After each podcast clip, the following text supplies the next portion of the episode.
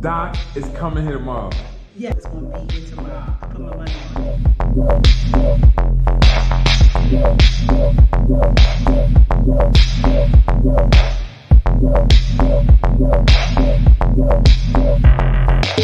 on.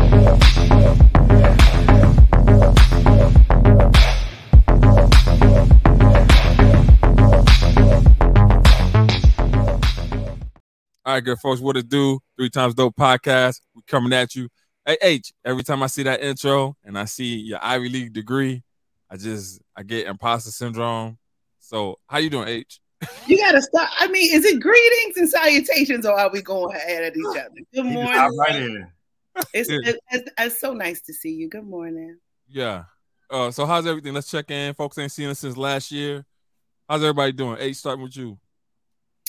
I'm doing good. You know, I won't complain. It's been busy, but the work is good. So I'm good. How are you? I, I, I think I read something that you were nominated or won something or joined something. What the, Yeah, what's on the what's on the roll call this week? yeah, new fellowship, 50CAN Fellowship. Shout out 50CAN. Um, so I'm gonna be uh in the fifth cohort of the National Voices Fellowship. Uh I saw some interesting folks uh in there. Can't wait to get in, chop it up, and uh, you know, try to find some e- uh, some equal equal footing in terms of how we can push education forward for for for students.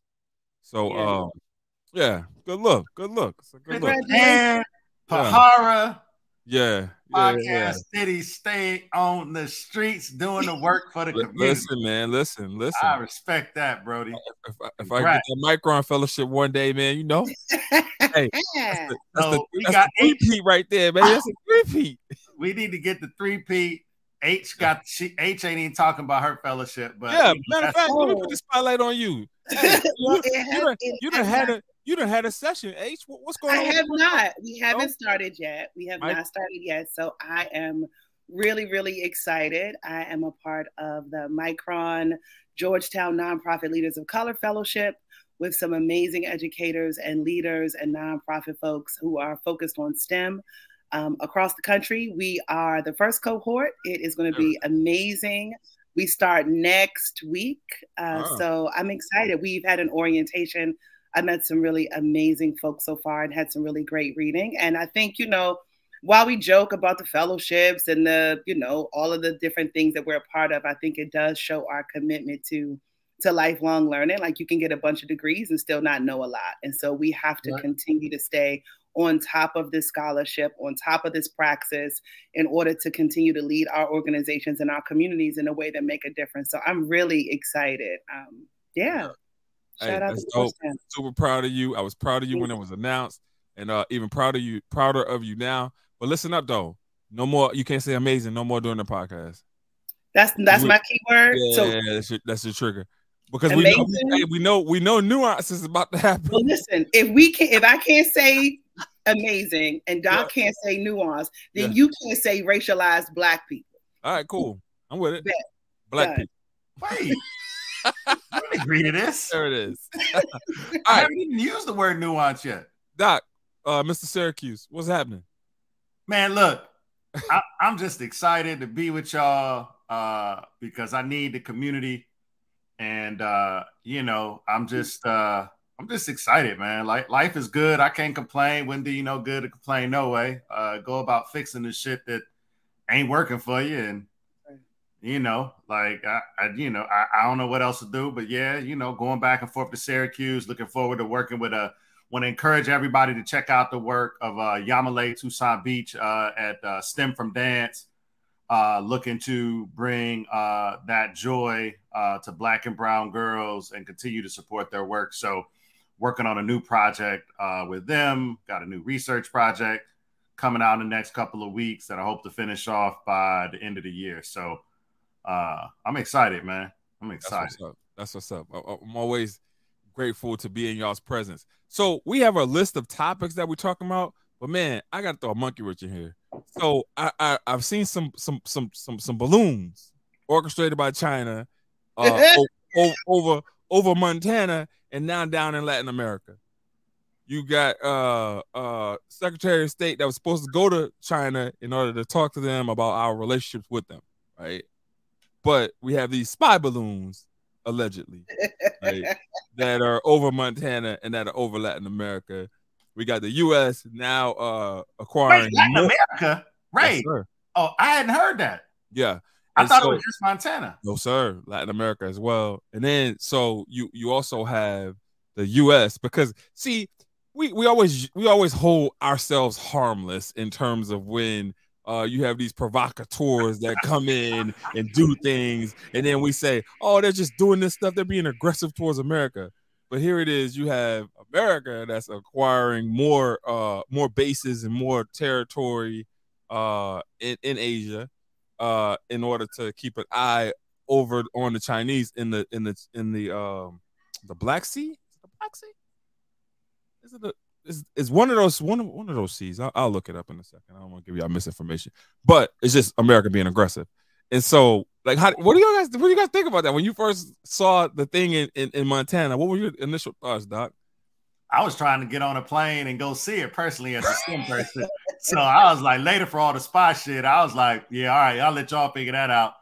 I'm like, damn, the size of a school bus too. Right, Yeah. ah, I ain't never seen a balloon that big, so uh, I ain't gonna lie, I was straight trying to figure out like, well, maybe I'll just go to Montana and uh, see what they talking about because I, I was just super curious, like, wow, that's pretty impressive. But that's just me as a STEM STEM nerd thinking Yeah. like, you know, I'm just trying to, I'm just trying to see it. So you know, like whatever they spying on. To your point, safety though. yeah, that'd be all right. Like you know, like eh, you know, uh, this ain't uh, it ain't like a meteorite that'll hit the ground. You know, Shakur will protect us. Well, that's why they, that's why they didn't shoot it down though. They didn't shoot it down because they were worried about if that was going to impact residential areas. Yeah. I mean, we got toxic water and, and lead, and they already got Air. stuff impacting communities. Like they need to shoot that joint down. Let Shakur know because Shakur will lead us out of Shakur. harm's way. We just follow Shakur, and everybody will be good. So Listen, anytime those kind of things come out, I always think to myself, this is the little bit that they're sharing because there's a lot more to the story.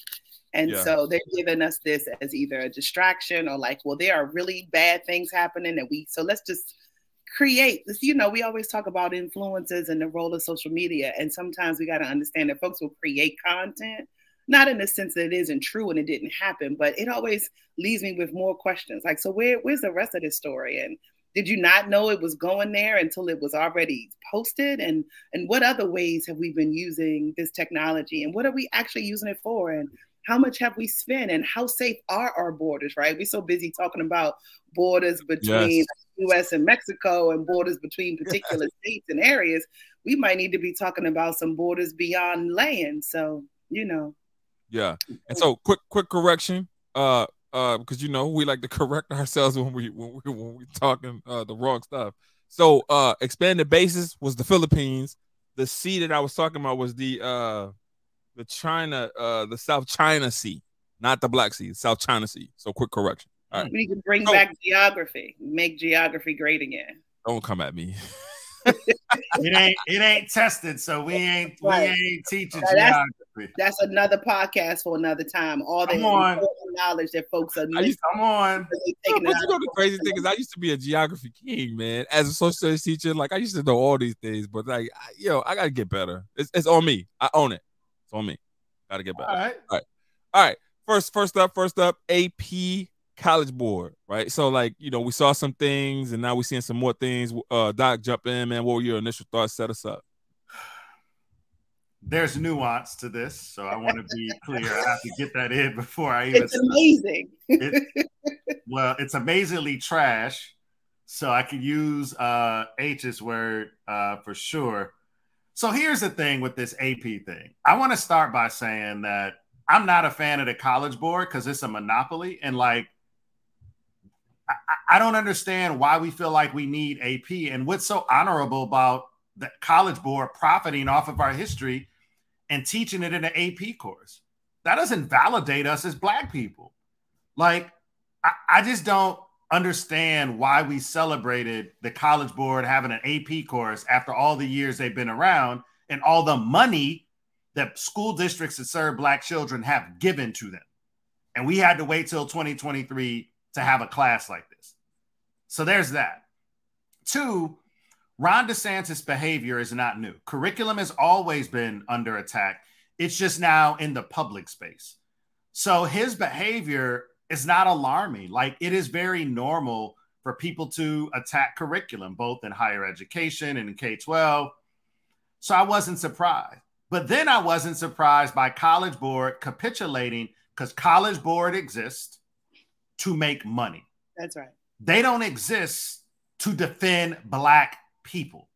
They do not exist so that our story is told with the elegance and grace it rightly deserves. They exist to make money. They are a nonprofit where their CEO makes bank, like close to a million dollars, I think. Because I talked about this in the uh, nonprofit leadership class that I had. And they looked at the 990 for the college board. And if people think I'm making it up, go on YouTube and there's a clip that talks about the monopoly of it all. Why do we keep using the SAT? Because the college board is in bed with people that make it necessary because that's their bread and butter. But yet, colleges are opting out of the SAT. But yet, people still continue to give them money. So for me, if I was still running schools and we want to stop this as a collective, people just need to stop giving money to the college board. Like that's part of the solution. The yeah. Man, you know, like uh, that's not a surprise. I would just stop funding the college board personally. Um, but it, it it it makes me uh, angry that I feel like we're distracted by minor details of this story. And yes, DeSantis and that approach is important. And yes, it's government overreach and education is supposed to be hyper local. Blah, blah. I got all of that. But how do we hold the college board accountable for backing out of what they were going to do and and for profiting off of our history? Like why can't we go to Dr. Greg Carr and have him do a class that's el- eligible, uh, available for all kids and districts and schools live streaming. Greg Carr knows more about uh, our history than the College Board ever will. I don't care what panel of people they put together. So I'm annoyed. Yes, there's nuance, and it's amazingly stupid. like not calling out the College Board, and all these superintendents can go to their conferences, blah blah blah how come the superintendents and council of great city schools ain't putting something out to defend us? Because they don't care either, because they just want our money. I'm done. Thank you very much. Sir? No? Ray?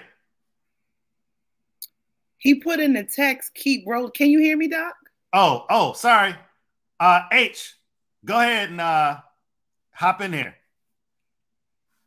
So I can't see myself, but I'm sure you can hear me. And if not, it's cool because Ray is podcast Diddy and he'll figure it out. Yeah. And so I think for me, the thing that I find interesting is, you know, I'm a root cause kind of person. So I immediately go to like the College Board website and about us and the history of them. And I then click on the board of trustees to see who these people are and mm. what their backgrounds are. And so the thing that I find interesting is is what I think is supposed to be the purpose of the college board and these AP courses.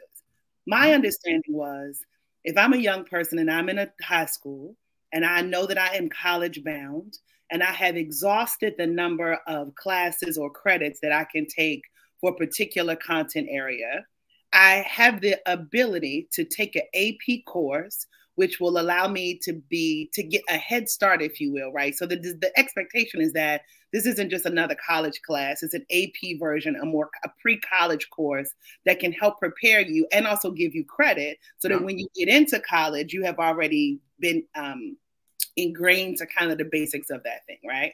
So that's that. If I was a science major, I wanted to be a chemistry major. I go to Crossland.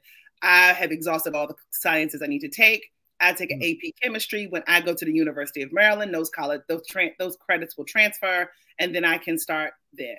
So mm. I always thought about so what is the impact if we are removing particular pieces of reading or modules from the AP African Studies course. Because to me, that means hmm. if I know that I want to study that in college, I want to go to FAMU and be an African Studies uh, major, and I can't take, I take that AP course in high school. But mm-hmm. because of the revised way, perhaps that university doesn't acknowledge it. They don't really want it. I now come in without the the level of credibility that protect that perhaps a different state or a different student at a different kind of high school would have had, like how that impacts my experience. Mm-hmm. Perhaps mm-hmm. that also influences me to not have African studies as a major because there is this credibility. If we talk about higher ed and the scholarship of the Ivory Tower, there is a bit of credibility when folks can say, I have an AP this or an AP that. And so if we are going to shift the, the ways that we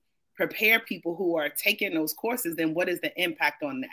I also think, you know, to DeSantis's point, this whole discussion about like how we can create curriculum that is centered in in Western culture and traditions, and that this ridiculous notion that Yo, my fault. That's okay. That any thoughts about diversity, equity, and inclusion are harmful. I just don't understand why people, all kinds of people, don't hear that it's code for what they're really trying to say, which is the voices, lives, experiences, credentials, lived experiences, and contributions of anybody who is not white and does not believe the way that I believe is not valuable. And so that it just, you know, if I say that diversity, equity, and inclusion is divisive, to who? In what ways? If I'm worried about the harm that white children may feel or the guilt that white teachers may feel as they teach about a curriculum or, or teach about something that happened in the Black community, do we have that same level of care for Black and Brown children who only see themselves in very narrow, negative, limited ways in curriculum and in textbooks? Um, and so I don't know why that same level of, well, I mean, I know, but it just seems so obvious to me that the same level of care and protection and concern that folks who are critical of CRT in schools, which is not a real thing, and like this way that um, students will feel if they have to be exposed to the harms of the real world. And um, but that doesn't, that never seems to take into account the descendants of the people in the communities that are still experiencing that harm. Um, and then I think we got to also remember that none of this is new, as Doc has said and there are different perspectives about the role of education and what we need to happen in schools and the thought that schools should be places that stimulate curiosity that inspire critical thinking that value various opinions that that focus on collaboration and connectivity where your identity is valued and celebrated is just not as um, what's the word I'm looking for? Like it, it's not as as dominant as we would think. And again, for most of us and for some people, uh, our our audiences, it's hard for us to imagine because we see Black excellence all the time, right? We walk out the streets, we watch it on our TV, we hear it on our, we see it all over. But for school settings, um, I think we need to really understand the implications of this for folks who do not have Black mm-hmm. teachers who are not exposed to Black yeah. curriculum, who do not have Black mentors, who are not in safe Black spaces where they can have these kind of dialogues and, and begin to interrogate their own thinking. Yeah, you on mute, Ray. Yeah, sorry, sorry about the uh nah, you good. never happened. But anyway, um to I, I, guess to talk talk to uh to Doc's point, man, when I think about college board, think about AP when I took it in high school, right? And um, you know, I think about just like how it was set up. You had to score at least a three on the AP test in order for you to get credit, get college credit. And a lot of colleges, even back then in like 1995, weren't really accepting threes, fours. Like they, they really weren't accepting that for college credit. Oh, so really? for me, I, I always thought, and I still feel this way today, it's like it's better for you to take a college credit at a community college. So you take a three oh, credit course at a community college, and then that credit is, is guaranteed to transfer over or, mm. or, or, more likely to transfer over than, than than the actual AP class. And so for me, if, if folks out here listening to our podcast, I would say instead of going college board due to the fact that they don't want to uh, advocate and stand up and stick their chests out for black folks, I would say where I would recommend taking an African American studies class at mm. a community college in order to in order to do and then also um Syracuse University has a very robust uh, Africana Studies program that they offer online for college credit, and so those are some some some uh, alternatives, some healthy alternatives uh, to to of courses to take beyond just taking that college board uh, AFS class. And, and from what I've seen, based off of looking at the framework, it looked like it was. I say it was stripped. It was script, stripped, script, stripped. whatever. I I say it was stripped, right? And then I got some folks that that are that were like, no, it wasn't stripped. It was you know because it was in in in uh it was in the exploratory phase, and so they didn't strip anything. It was just you know, but like when you take critical race theory out of out of it, and then you take queer theory out of it, right? I feel like you stripped you stripped humanity out of that curriculum. Yeah. Yeah, the cats that I see on social media kind of riding for it. I'm just like, and some of them are black. I'm just like, I mean, are y'all getting a check from College Board? Like, y'all don't want to have any critical analysis of the College Board as an institution. And to Ray's point, why can't we just have dual enrollment? Like, what is so necessary about an AP class when it's just college credit and the content can exist at a community college and it would probably cost less, I would imagine. Yeah. But the other thing too, though, right, is let's remember folks take AP, young people take AP classes because it can give them an opportunity to raise that GPA. And so that's when you see folks who have like a 4.25 because they've taken a credit oh, class. So now if I want to be valedictorian, I want to be salutatorian, I need to get this GPA. I'm trying to get these scholarship funds. I'm trying to get access. Never it. If there are these other ways, so yes, find alternative to get the knowledge that you know. Everybody who was on that list that used to be a part of the curriculum around African American, Black feminist thought, or queer studies needs to be on your book to read list for the next 12 months. Like we can do that work. But they, they, these are also really tough choices that yeah. young people and their families have to make around what class I can take, what class is offered. I want to take this class for this amount of credits because I'm trying to graduate in this 1% of the school. And so I think. H. Yes. I, I think a 4.25 GPA is cap. no, there are young people who are, we may ah. think that because we don't necessarily, you know, we are in a space where grade so, averages don't matter as much as they did. I but think, if I'm a young when I was a young person, I was, I mean, one of the questions they still ask on applications is what is your GPA? Age like, that shit is inflated. It's inflated. And, and, like when you, when you, cause so eh, here, here's, here's my, here's my example that I'll use. You guys can kill me if you want. It is what it is. You get a kid that between grades kindergarten to 12th grade gets all 80s and 90s on their report card throughout they get to 12th grade and can't fill out a job application, a simple job application that uh, a student that's on a third to fifth grade reading level should be able to fill out. That means that this kid is falling through the cracks based off of them being able to behave, be compliant to the rules, be compliant to the system, right? Hadn't learned shit the whole time they've been in school, just learned how to be compliant. Are we are we putting our kids in school to learn them how to be compliant? Are we putting our kids in school to learn how to think outside of the box, fend for themselves, and be advocates for themselves? It's two sure. totally different. It's two, yeah. two totally different worldviews. I don't. I don't disagree, but we still use grade point averages as as a metric for scholarships, as a metric for internships, as a metric for how we pick folks. I'm not saying that the grades aren't are, aren't inflated. I'm also saying that we've got a lot of ways that we can show mastery that is not connected to traditional ways of 100% out of 100, right? Sure. So all of what we're saying is true. But what mm-hmm. I'm saying is if I am a on my way to be first generation high school graduate or first generation college in my family. Yeah, fair and enough. Have, and grades of uh, are focused for me and my family. And that's and I come home with a 91%, and my mother is saying, Where the other nine that you left on the table? We get hundreds around here. You understand what I'm saying?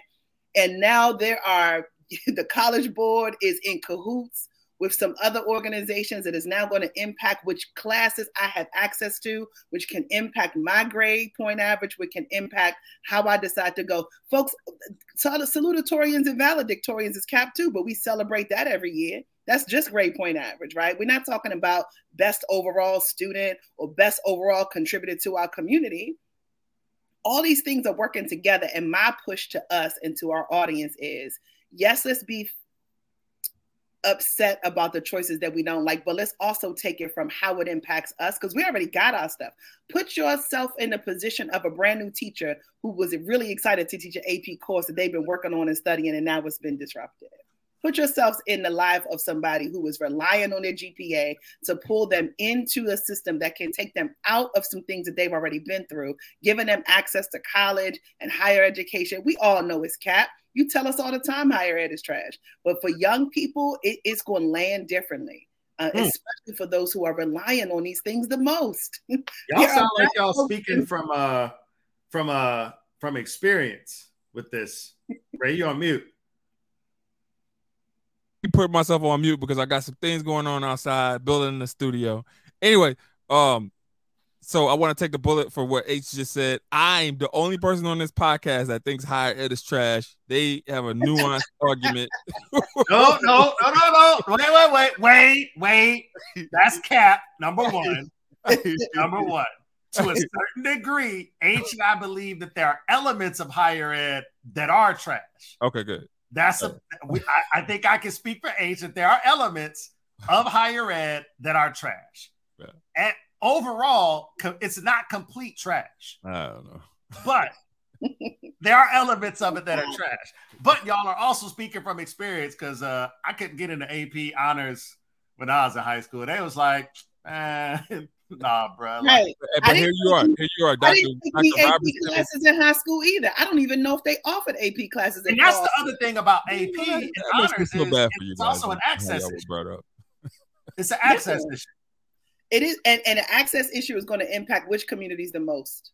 Who's going to get it worse than first? Uh, I don't know if it's an access issue because I I, I, grew, I grew up I grew up poor and I had access to it and the reason why I had access to it is because I I smart. I wish that we had uh you know how on Zoom you can do like reactions. We need a reaction It's just a cat.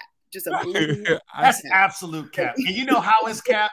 Because in DC, yeah. they actually had to mandate a minimum number of AP or honors courses in schools because it was totally inequitable. Yeah, DC is an anomaly, and we all know that everything that happens in DC is trash. Trash. All of our DC listeners, this is Raymond Listen. Ankrum. Yeah, I, I, own it.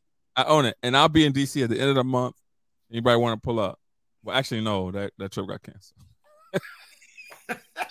that means he probably will be here, but doesn't want to see the people who he just invited to come see him. No, no, no, no, no. It's, it's,